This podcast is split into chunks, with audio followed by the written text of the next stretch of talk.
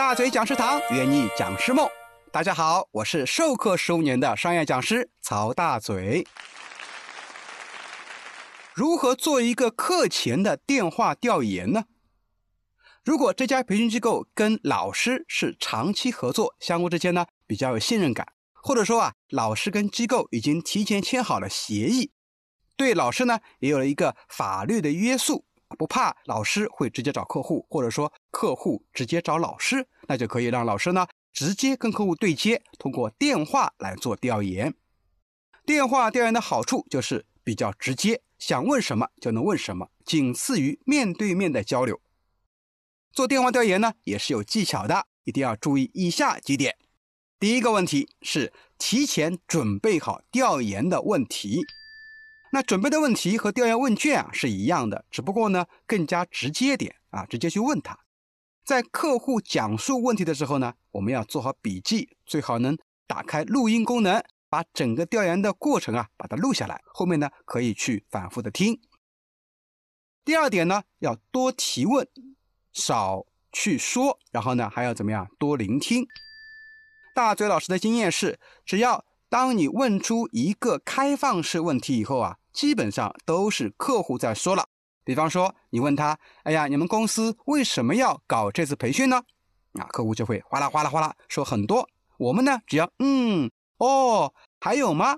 啊，尽量让客户多说。客户说的时候啊，千万不要打断他。即使你有新的问题要去问，也要先把它记下来。等到客户全部讲完以后呢，再开始提问。第三个。适当的用一些引导式问题，为什么要用引导式问题呢？因为可以引导到我们自己比较擅长的培训领域，而不是完全的跟着客户的需求去做课件。当我们问开放式问题，客户全部讲述完毕之后呢，我们可以再问一些引导式的问题，因为有的时候客户提的要求啊是天马行空的，我们如果完全按照客户的要求去重新设计一个课程。那会很累的，而且呢，不一定真的能解决问题，因为有些呢课程是不是你所擅长的，所以在关键的时候啊，还要去恰当的引导客户。比如说，你们在开发客户的时候，是不是也遇到了问题呢？你看，其实我是想干嘛？想去讲的是客户开发课程，因为这是我的基础内容啊，很容易出彩。客户可能会说，嗯，确实开发客户啊是一个大问题，哎。那你的目的呢就达到了。第四点，多选几个人做调研。调研啊，一定要多方面的去了解，通过多维度去调研。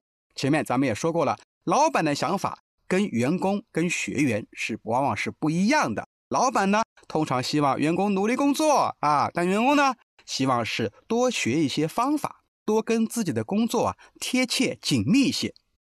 所以角度不同，上课的内容肯定是要改变，也要符合大部分人的需求。大嘴老师曾经也发表过一篇文章，说老板和学员到底该听谁的？老师呢要懂得怎么样，两边都讨好。如果你一方面只考虑老板的需求，那么学员听了以后啊就觉得不满意，给我们洗脑。课后老板问学员听得怎么样啊？他说：“哎呀，这个老师不咋地。”那么你就没有下一次了。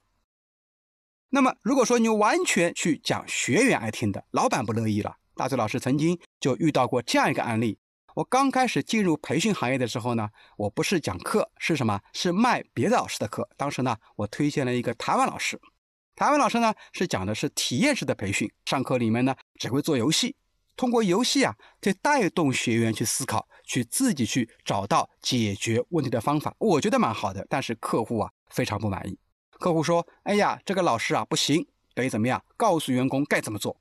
然后呢，我跟老师沟通，我说：‘哎呀，客户说不行，得我们得直接讲一些干货。’老师怎么说呢？老师说：‘哎呀，这个客户不懂的，我们告诉他，他没有用的，记不住，一定要让他去体验、去思考，自己找的解决方案才有效。’最后呢，这个单子就没有继续，非常可惜。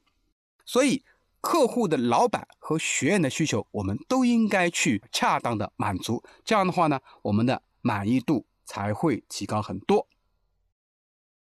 好了，那么关于做调研的这个话题呢，我们今天就先分享到这里。请持续关注大嘴教你当讲师。我们下期节目再见，拜拜。